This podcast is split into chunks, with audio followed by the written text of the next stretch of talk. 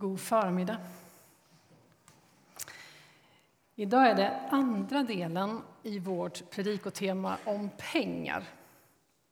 Man kan ju undra vid första anblick varför vi väljer att prata om något så alldagligt och världsligt som pengar. Dessutom tre söndagar i rad. Men Jesus undervisar mycket om pengar. Bibeln säger en hel del om pengar. Och det är ju en otroligt liksom, närvarande och stark och tydlig faktor i våra liv. Pengar kan vara en drivkraft. Pengar skulle kunna bli en frestelse. Pengar är en fantastisk gåva och välsignelse och något härligt att få använda. Och pengar har i högsta grad någonting med vårt lärjungaskap att göra. Och det har med Guds rike att göra.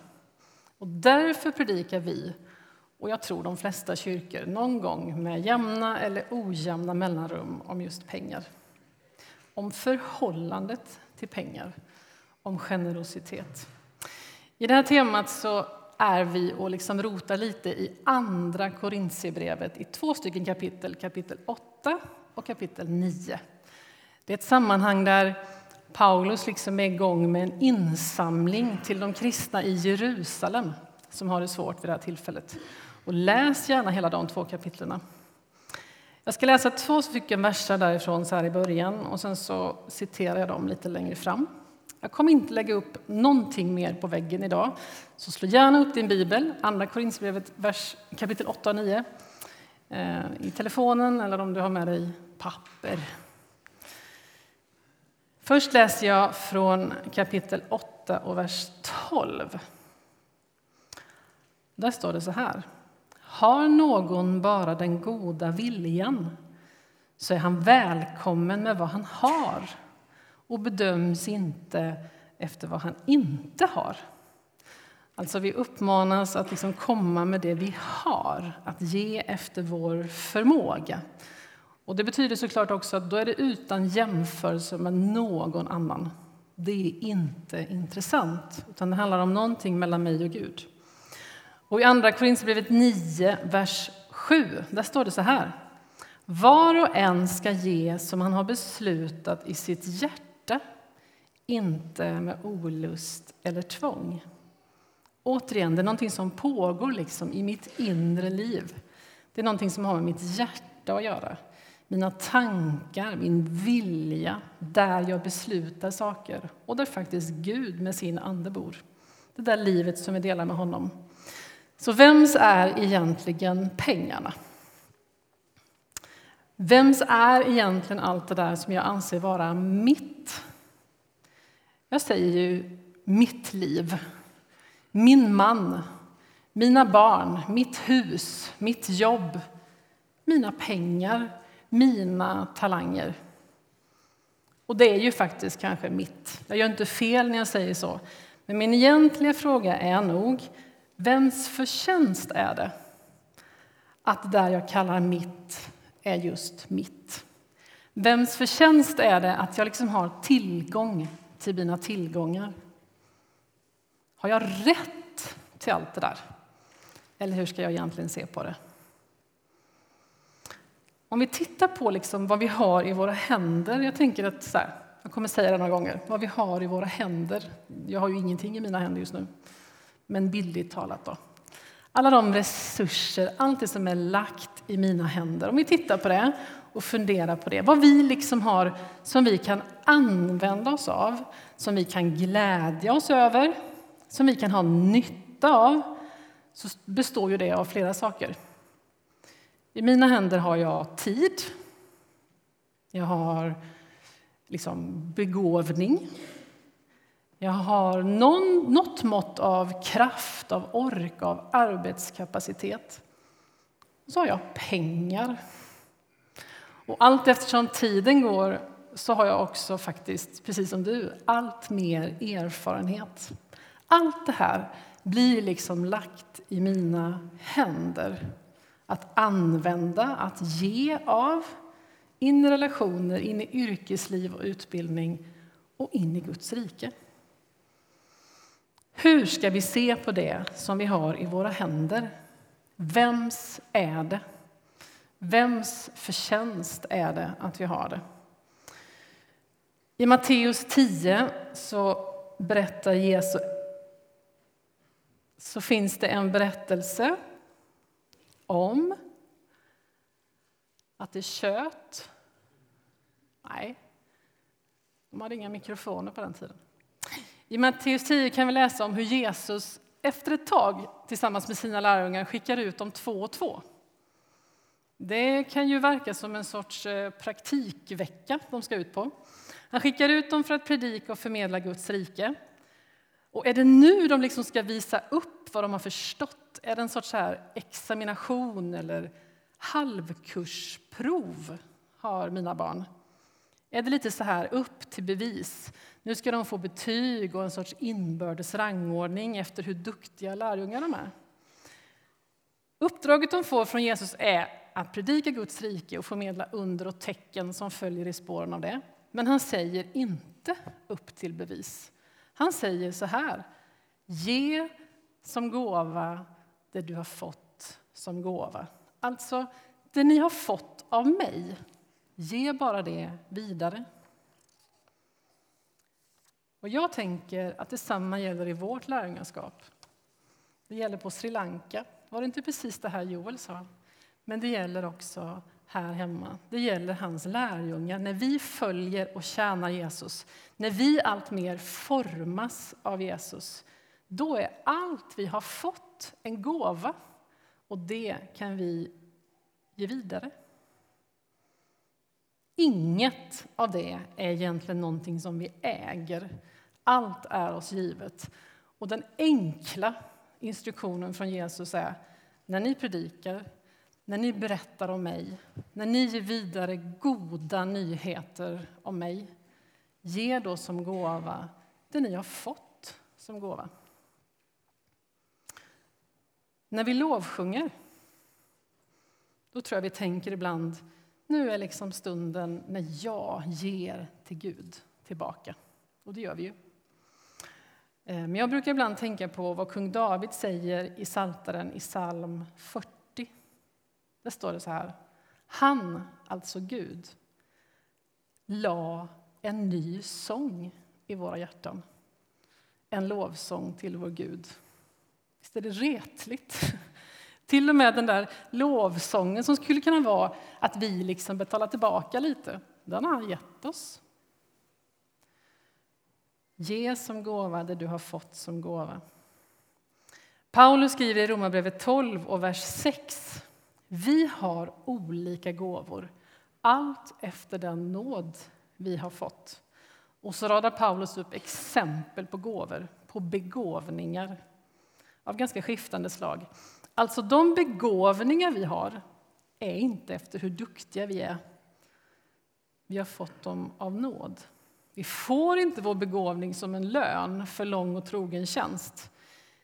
Vi får vår begåvning innan vi har presterat någonting så att vi kan använda dem i lång och trogen tjänst. Så det verkar som att det vi har i våra händer det är en gåva från Gud. Gåvor av nåd och gåvor att vara tacksam över. Det som vi ger ut som har med Guds rike att göra, det som har med livet med Jesus att göra, det har vi fått. David, kung David i Psaltaren uttrycker att lovsången som vi ger till Gud, den har han redan lagt där. Våra begåvningar, talanger, det där som vi kan använda för att tjäna Gud, det där som vi kan använda för att skaffa oss en försörjning, det har vi fått som gåva. Och då tänker jag att någonstans där kommer också pengarna in. De pengar som vi drar in på vår förmåga att arbeta är en gåva till oss. Och pengar som vi kanske ibland får utan att vi begriper hur är ännu mer en gåva till oss. Är det inte på grund av det Gud gett oss som vi har det vi har och på grund av Guds godhet och nåd? Och som om inte allt det här räckte, ytterst sett har vi Gud att tacka för allting. Det är han som är alla goda gåvors givare och han har dessutom gett sig själv.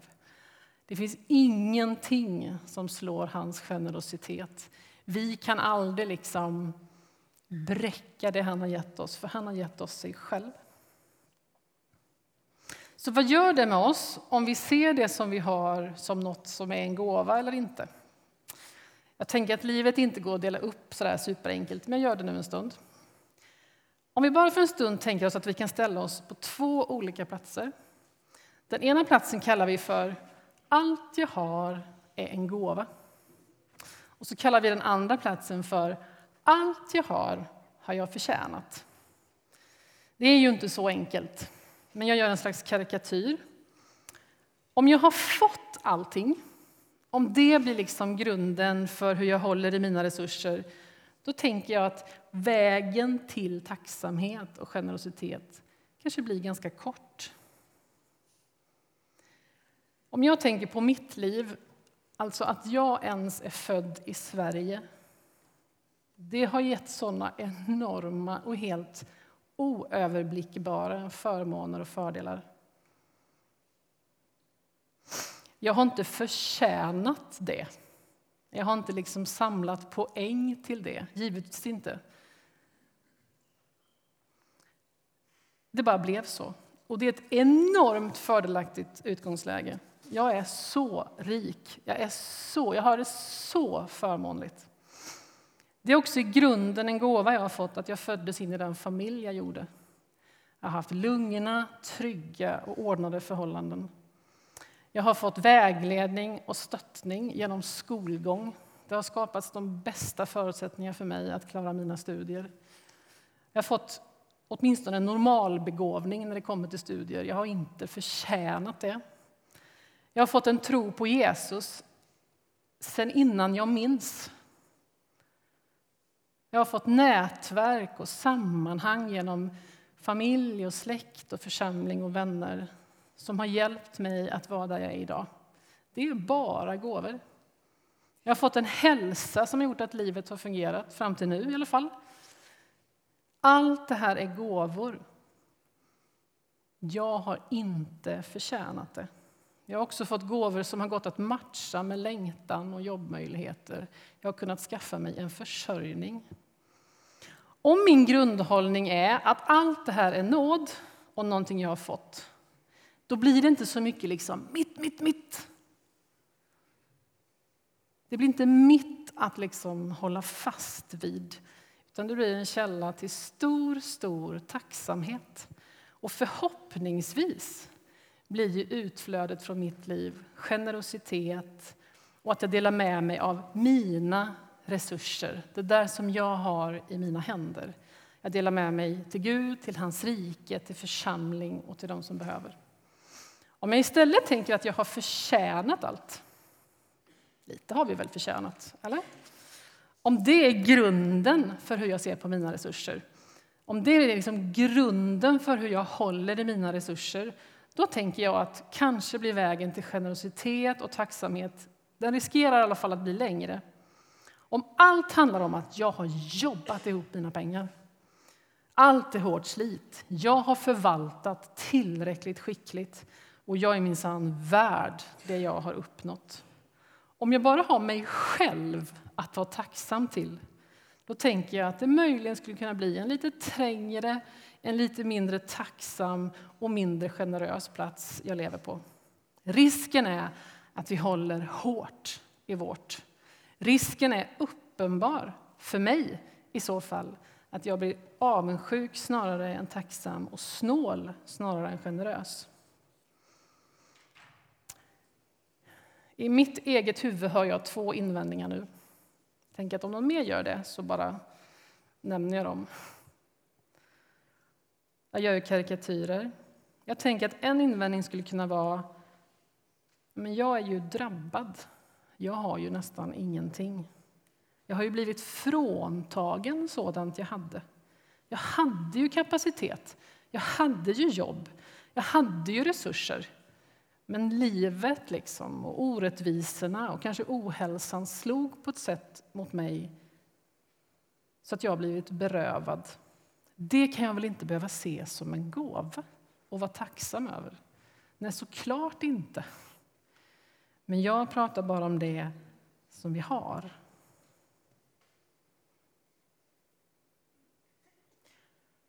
En annan invändning skulle kunna vara men det spelar ju roll hur vi förvaltar. Det är ju något vi själva åstadkommer. Vi ska ju förvalta vår tid, våra pengar, vår kraft, vår begåvning. Ja, det är såklart vi ska. Vi har ju fått det uppdraget och vi får känna glädje över frukten av våra liv av liksom skörden av liksom vårt slit. Såklart får vi glädjas över det. Jag pratar bara om hur vi ser på det vi har fått. Och jag tänker ibland till mig själv, när jag blir kaxig möjligen eller tänker att nu så fick jag till det, så tänker jag det kanske är så att förmågan att förvalta också är en gåva från Gud. Vilken plats som vi ställer oss på i livet avgör, tror jag, hur vi svarar på frågan vems är pengarna? Om de är en gåva, då är de ju våra. Men vi vet tydligt var de kommer ifrån, vem givaren är och vad orsaken är att vi har tillgång till dem. Vi står på en plats av tacksamhet. Om det vi har är någonting som vi enbart har förtjänat, då är de också våra. Men vi har ju ingen att vara tacksam till förutom oss själva. Och risken är att vi håller hårt i vårt och i våra rättigheter.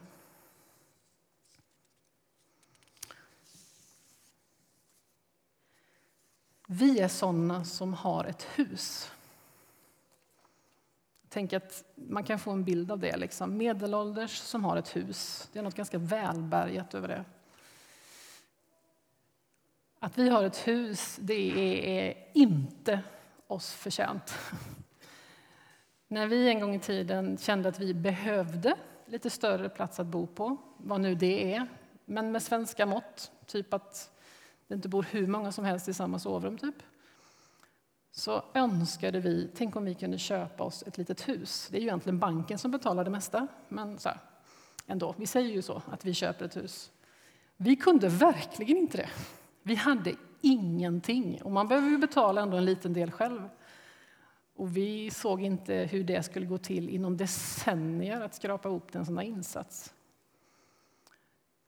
Vi fick ett lån från mina svärföräldrar som var en gåva. Det var ett lån, men i den situationen var det en gåva som gjorde att vi kunde köpa ett hus. Så vi ägde inte ens det där man hade tänkt att äga själv. Så det var banken och mina svärföräldrar som ägde alltihopa. Vilken välsignelse och vilken gåva. Jag tänker inte att ja, men vi var ändå värda det.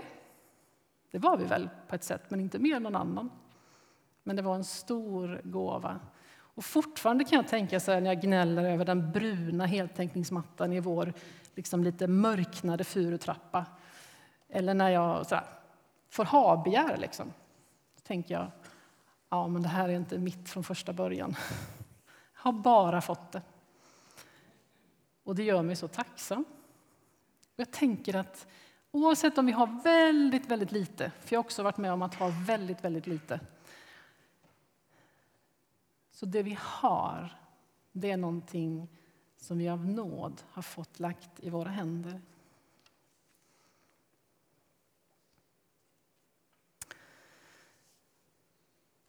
Hur ska man nu ge det man har fått som gåva? Jag tänker att det här med pengar är så mycket en hjärtefråga. Det är inte så mycket principer om det bara var principer då skulle man kunna skriva sig fri ganska lätt. Nu har jag uppfyllt principerna. Nu kan jag göra som jag vill med resten. Men det är som att Gud drar in oss och vill göra alltihopa till en hjärtefråga.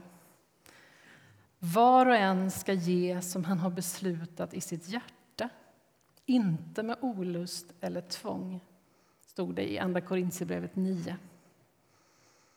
Det här med hur vi ser på våra pengar och hur vi ger tillbaka till Gud det verkar vara någonting som han vill liksom lägga sig i. Han vill att det ska hamna i relationen till honom. Besluta i ditt hjärta.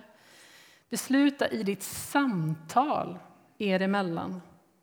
I relationen mellan dig och Gud. Där ska det här pågå. Han vill ha något med det att göra. Liksom på den där platsen, i hjärtat, där tacksamheten kan få pågå. där besluten kan få pågå, där din lydnad och överlåtelse till honom pågår och formas. Där, i hjärtat, ska det där beslutet tas. Du och han tillsammans. Och jag tänker att om du har ställt dig på en plats där det du har är en gåva från Gud så blir så mycket det samtalet ett samtal om tacksamhet. Man ska inte ge av olust, står det. I liksom det ordets grundbetydelse så finns det stråk från ord som missundsamhet, av eh, att liksom gräma sig och en ovilja att släppa taget om pengarna. Jag tänker att allt det där kanske kommer sig av att man tänker att nej, det här är inte en gåva från Gud. Det här har jag rätt till. Det här håller jag hårt i. Du ska inte ge av olust eller tvång. Du ska ge av det som är en gåva från Gud. Det är ju som att det där att se sina resurser som, som någonting vi har fått ger oss en, en liksom frihet. Inte en frihet som i slarv. Äh, det är ändå inte mitt. Jag ger bort och så kanske det kommer något annat. Det är inte så.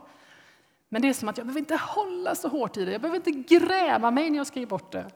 Jag har fått det och här står jag nu och tillsammans, Gud och jag, funderar över hur ska jag hantera de här pengarna.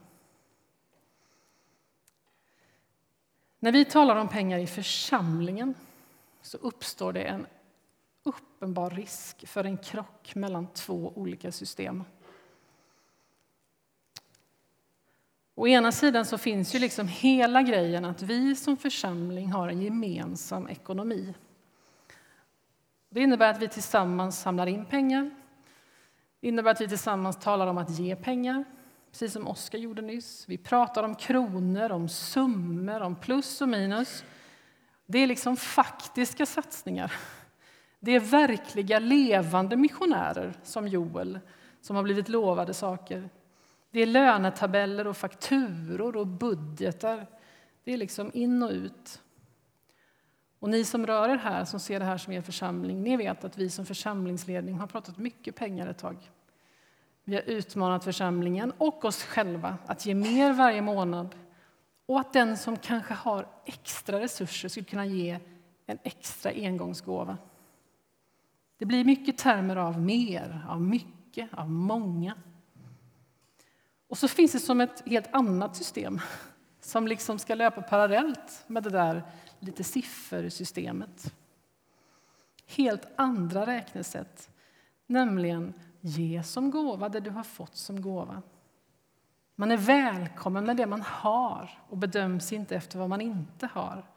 Att ge till Gud, att ge efter förmåga, att ge som efterföljelse, att ge av tacksamhet. Här nämns inga kronor. Det verkar inte finnas några som helst krav på några matematiska mängder. Det verkar vara något helt annat. Vi är välkomna med det vi har. Gud verkar kunna göra någonting utifrån liksom andra förutsättningar än hur vi kan beräkna. Han tar emot det som ges av glädje, som ges i lydnad, i trohet till honom själv, i tacksamhet, i omtanke för dem som har det svårt. Och han verkar förmå att liksom räkna ut de där grejerna på helt andra sätt. Det blir till någonting fantastiskt i hans rike där det förmeras med andra räknesätt än vad vi behärskar. I Andra Korintierbrevet 9, vers 8 så säger Paulus så här. Gud förmår ge er allt gott i överflöd så att ni alltid har allt vad ni behöver och själva kan ge i överflöd till allt gott ändamål. Rent matematiskt tycker jag det är jättesvårt. Överflöd här är samma ord som också kan översättas med nåd. Gud kan ge oss en massa nåd så att vi har tillräckligt för att bli generösa. Hur sätter man upp det i en budget eller i ett Excel-ark? Jag tänker på berättelsen också i Lukas 21. Det är en ganska känd liten bibelsekvens. Jesus betraktar några stycken som kommer till templet i Jerusalem för att ge sin gåva, sina pengar. Han konstaterar att det är några rika som ger och sen så ser han också en fattig änka som ger. Det står inte hur mycket de rika ger, men det står att den fattiga änkan ger två kopparslantar. Och det vet ju inte vi exakt hur mycket det är, men vi förstår att det är väldigt lite. Slantar i sig är ju lite. Och så säger Jesus, den där fattiga änkan, hon har gett mer än någon av de andra. Och vi förstår att det är något annat än matematiska mängder. Det är andra räknesätt, för det är en hjärtesak mellan dig och Jesus.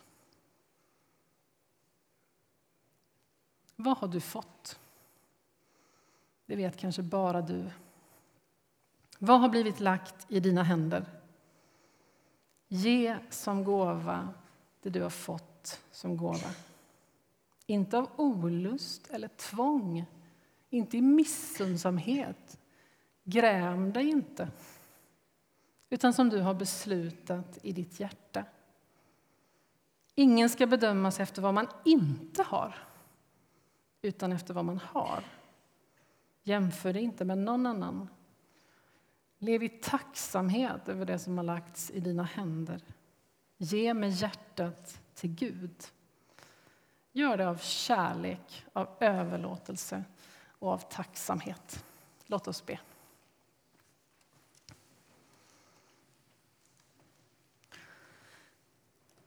Herre, du håller på med hjärtan. Du håller på med oss människor, det som bor i oss, det vi tänker och känner. Du verkar i vår vilja. Du vill ständigt att vi ska bli mer som du, förlita oss mer på dig vända våra blickar mer och mer ut liksom, till den här världen. Tack för att du känner oss, var och en som finns här nu. Du vet precis vad som väcks i oss när vi tänker på pengar, när vi hör andra prata om pengar, när vi ser kanske andras resurser, vi brottas med vår egen brist kanske. Du håller våra liv i dina händer. Tack att vi just nu får anförtro dig våra liv. Tack att jag får göra det.